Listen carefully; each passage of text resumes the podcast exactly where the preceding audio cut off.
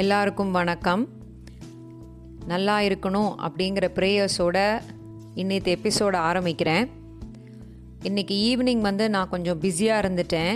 எங்கள் வீட்டில் ஒரு சின்ன ஃபங்க்ஷன் அதனால் என்னால் ஆடியோவை எப்பவும் போல் ஆறு மணிக்கு போட முடியல. ராத்திரி இந்த டைமுக்கு தான் போட முடியாத மாதிரி இருக்குது இருந்தாலும் நிறைய பேர் வந்து எங்கே ஆடியோ எங்கே ஆடியோன்னு சிக்ஸ் தேர்ட்டிக்கெல்லாமே கேட்க ஆரம்பிச்சிட்டிங்க.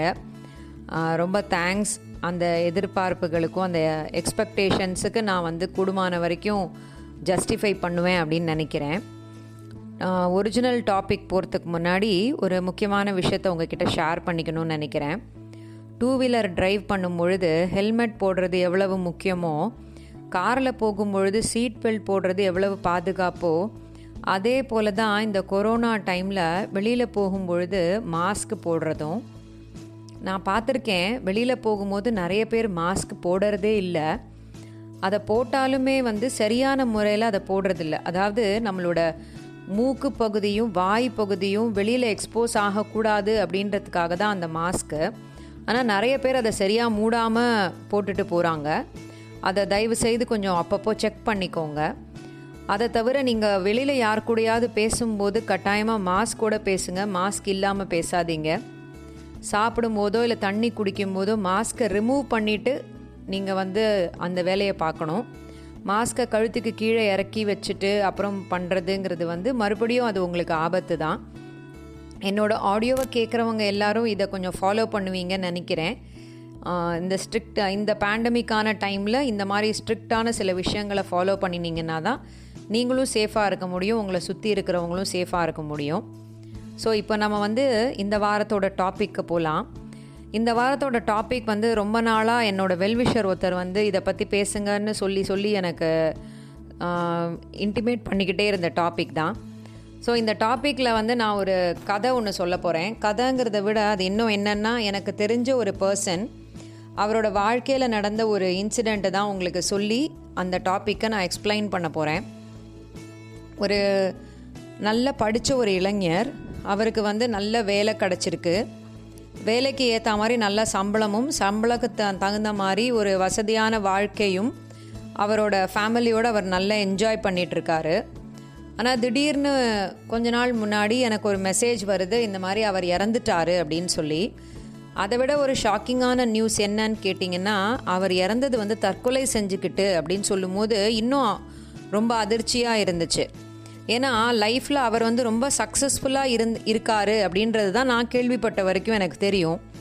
அப்போது ஏன் அவர் தற்கொலை செஞ்சுக்கிட்டாரு அப்படின்னு நான் யோசிக்க ஆரம்பித்தேன் அப்போது நான் எனக்கு தெரிஞ்சவங்க கிட்ட விசாரித்தப்போ அவங்க சொன்ன விஷயம் என்ன அப்படின்னு சொன்னால் சில மாதங்களுக்கு முன்னாடி வந்து அவரோட வேலையை வந்து அவர் இழந்துட்டாருன்னும் அவர் ச அவரோட சேவிங்ஸ் வந்து அவரை ஒரு கொஞ்சம் மாதத்துக்கு தான் அவரை அவரால் வந்து அட்ஜஸ்ட் பண்ண முடிஞ்சிச்சு அப்படின்னு சொல்லியும் தெரிஞ்சிச்சு.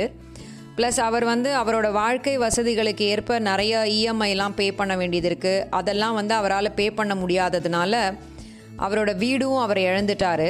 ஸோ அவர் ஃபேமிலியோடு அவர் வெளியில் வந்து நிற்கிறதுனால அவரால் அந்த ஃபெயிலியரையும் அந்த டிசப்பாயின்மெண்ட்டையும் தாங்கவே முடியல.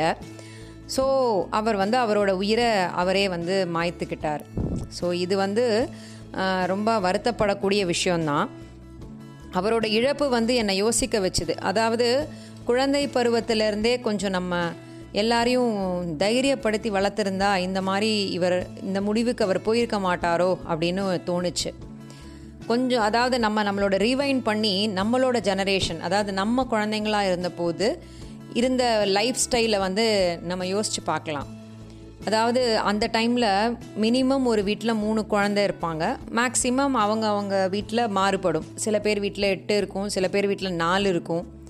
சில பேர் வீட்டில் ஒரு டசன் அளவுக்கெல்லாம் போகும். ஸோ அந்த மாதிரி அவ்வளோ பெரிய அவ்வளோ நிறைய குழந்தைகள் இருந்த அந்த டைமில் அப்பா அம்மா வந்து என்ன திங்ஸ் வாங்கி கொடுத்தாலும் அதை ஷேர் பண்ணி தான் யூஸ் பண்ணணும் அப்படின்றத சொல்லி கொடுத்து சொல்லி கொடுத்து வளர்த்தாங்க. இன்னும் கேட்க போனீங்கன்னா நம்ம ஏதாவது ஒரு திங்ஸ் வந்து வேணும் அப்படின்னு கேட்டோம்னா கேட்ட உடனே வந்து கண்டிப்பாக அது கிடைக்கவே கிடைக்காது. அது வந்து எவ்வளவு தூரம் உபயோகமான பொருள் அதோட யூஸ்ஃபுல்னஸ் என்னங்கிறத அலசி ஆராய்ந்து வேணுமா வேண்டாமான்னு முடிவு பண்ணுறது வந்து அப்பாவும் அம்மாவும் தான். இன்னும் போனால் ஒரு அஞ்சு ரூபாய்க்கு மேகி பேக்கெட் கூட அப்போ தான் வாங்கி தர மாட்டாங்க. அதுக்கே ரொம்ப சத்தம் போடுவாங்க. ஸோ என்ன ஆச்சுன்னா நாங்கள் வளரும் போது எங்கள் அப்பா அம்மா கிட்டேருந்து நாங்கள் கேட்டது எல்லாமே கிடைக்கும் அப்படின்ற எக்ஸ்பெக்டேஷன்ஸோடு நாங்கள் வளரவே இல்லை. ஸோ அவங்க எப்போவுமே வந்து நோ சொல்லுவாங்க. டிசப்பாயின்மெண்ட்டோடு நாங்கள் இருப்போம். ஃபெயிலியர் வந்து எங்களுக்கு வரும் அப்படிங்கிறத நாங்கள் ஃபேஸ் பண்ணி ஃபேஸ் பண்ணி வளர்ந்துக்கிட்டே இருந்தோம்.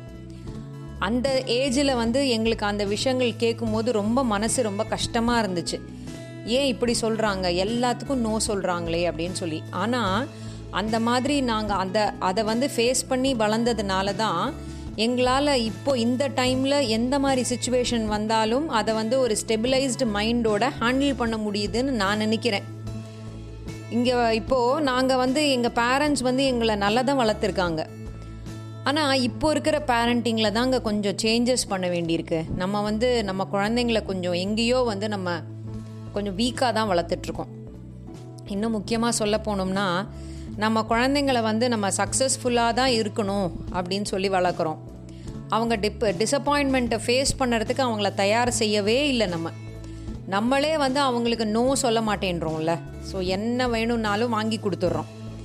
நோ சொல்லி பார்க்கணும் கண்டிப்பாக அவங்களுக்கு வந்து டிசப்பாயின்மெண்ட்னா என்னன்னு நம்ம ஃபேஸ் பண்ண கற்றுக் கொடுக்கணும். எல்லா நேரத்துலேயும் எல்லா இடத்துலையும் சக்ஸஸ் தான் ரிசல்ட்டாக இருக்கணும்னு நம்ம அடம் பிடிக்கக்கூடாது அப்புறம் அவங்க ஃபெயில் ஆனால் அந்த குற்ற உணர்ச்சியிலேயே வந்து அவங்க ரொம்ப வீக்காக ஃபீல் பண்ண ஆரம்பிச்சிருவாங்க. ஸோ இந்த மாதிரி மென்டலி வீக்கான குழந்தைங்கள வந்து நம்ம வளர்க்கவே கூடாது. இப்போ இருக்கிற குழந்தைங்க எல்லாத்தையும் யூஸ் அண்ட் த்ரோவாகவே பழகியிருக்காங்க. ஆனால் நம்ம வந்து அந்த கல்ச்சர் தப்பு அப்படின்றத சொல்லி கொடுக்கணும். நானே நிறைய கவனிச்சிருக்கீங்க. சில குழந்தைங்க ஒரு ஃபோட்டோவில் போட்ட ட்ரெஸ்ஸை மறுபடியும் இன்னொரு ஒரு ஃபோட்டோவுக்கு போஸ்ட் கொடுக்கும்போது போட மாட்டாங்க. ஏன்னா ட்ரெஸ் எல்லாம் ரிப்பீட் பண்ணக்கூடாது சொல்கிறாங்க ஸோ இதெல்லாம் வந்து யாரு கற்றுக் கொடுக்குறா? அம்மா அப்பா வந்து அது சரியில்லைன்றத புரிய வைக்கணும்ல. அதை வந்து நம்ம செய்யறதுக்கு தவறிடுறோம்னு நினைக்கிறேன். அதே நேரத்தில் நம்ம குழந்தைங்களுக்கு ஃபெயிலியர்னா என்ன அப்படின்றத நம்ம கற்றுக் கொடுக்கணும். ஃபெயில் ஆகி வரும்போது அந்த குழந்தைங்கள வந்து நம்ம நல்லா அரவணைச்சு அதை தைரியமாக ஃபேஸ் பண்ணுறதுக்கு எப்படி அப்படின்றத சொல்லி கொடுக்கணும். இப்போ நம்ம சொல்லி கொடுக்க தவறிட்டோம் வச்சுக்கோங்களேன். அவங்க வெளி உலகத்தை பார்க்க வீட்டை விட்டு வெளியில் இறங்கும் போது அவங்க ஃபேஸ் பண்ணுற விஷயங்களில் ஃபெயிலியரும் ஒன்றா இருக்கும். அதை வந்து அவங்களால சரியாக ஹேண்டில் பண்ண முடியாமல் அவங்க ரொம்ப தனிமையாக ஃபீல் பண்ணுவாங்க ரொம்ப டிப்ரெஸ்டாக ஃபீல் பண்ணுவாங்க. ஸோ அந்த மாதிரி ஒரு குழந்தைங்கள வந்து நம்ம வளர்க்கவே கூடாது. மனதளவில் பலவீனமான குழந்தைகள் வந்து நம்ம நாட்டுக்கே நல்லது இல்லைங்க நாடை விடுங்க நம்ம வீட்டுக்கே நல்லதில்லை. அதனால் நம்ம என்ன செய்யணும் எதிர்காலத்தில் வந்து அவங்க எந்த விஷயத்தையும் ஈஸியாக ஹேண்டில் பண்ணுறதுக்கு நல்ல தன்னம்பிக்கையை வளர்த்து கொடுக்கணும். ரொம்ப கவனிக்கிறேன்னு அவங்களோட அவங்கள வந்து அக்கறையாக வந்து ரொம்ப செலு அவங்க மேலே செலுத்தி செலுத்தி எதுக்கெடுத்தாலும் அவங்க யாரையாவது எக்ஸ்பெக்ட் பண்ணிக்கிட்டே இருக்கிற மாதிரி நம்ம வச்சிடக்கூடாது. அவங்க சில சில நேரத்தில் கொஞ்சம் தனியாக இருந்து சில விஷயங்களை ஃபேஸ் பண்ணுறதுக்கு நம்ம கற்றுக் கொடுக்கணும். அதனால அம்மா அப்பா என்ன செய்யணும்னா பாயாக இருந்தாலும் சரி கேர்ளாக இருந்தாலும் சரி எல்லா வேலைகளையும் அந்த குழந்தைங்களுக்கு செய்ய வந்து நம்ம பழக்கி விடணும். நல்லது எது கெட்டது எதுன்னு நம்ம அவங்களுக்கு கரெக்டாக புரிய வைக்கணுங்க எதையாவது ஒன்றத்தை நம்மளால் வாங்கித்தர முடியாதுங்கிறத நம்ம முடிவு பண்ணிட்டோம்னா நோ அப்படிங்கிறத ரொம்ப ஸ்ட்ரிக்டாக உங்கள் குழந்தைங்க கிட்ட சொல்லிடுங்க. அந்த நோக்கு பின்னாடி இருக்கிற முக்கியமான காரணங்களையும் அந்த குழந்தைங்களுக்கு சொல்லி புரிய வைங்க. அவங்களோட ஃபெயிலியரில் அவங்களான கூணி கூனி குறுகி கில்ட்டியாக ஃபீல் பண்ண மட்டும் வச்சிடக்கூடாது வாழ்க்கை அப்படிங்கிறதுல நல்லது கெட்டது சக்ஸஸ் ஃபெயிலியர் எஸ் நோ அப்படிங்கிறது காயினில் இருக்கிற ரெண்டு சைடு மாதிரி வந்துக்கிட்டே தான் இருக்கும். ஸோ அதை வந்து அவங்க என்ன செய்யக்கூடாது? அதை நினச்சி வருத்தப்படக்கூடாது. அதை ஈஸியாக ஹேண்டில் பண்ணுறதுக்கு நம்ம அம்மா அப்பாவாக பின்னாடி நின்று அவங்களுக்கு பலம் கொடுக்கணும். அம்மா அப்பா ஸ்ட்ரிக்டாக நோவும் சொல்ல தெரிஞ்சிருக்கணும். அதே நேரத்தில் அந்த குழந்தைங்களோட நலம் விரும்பிகளாகவும் இருக்கணும்.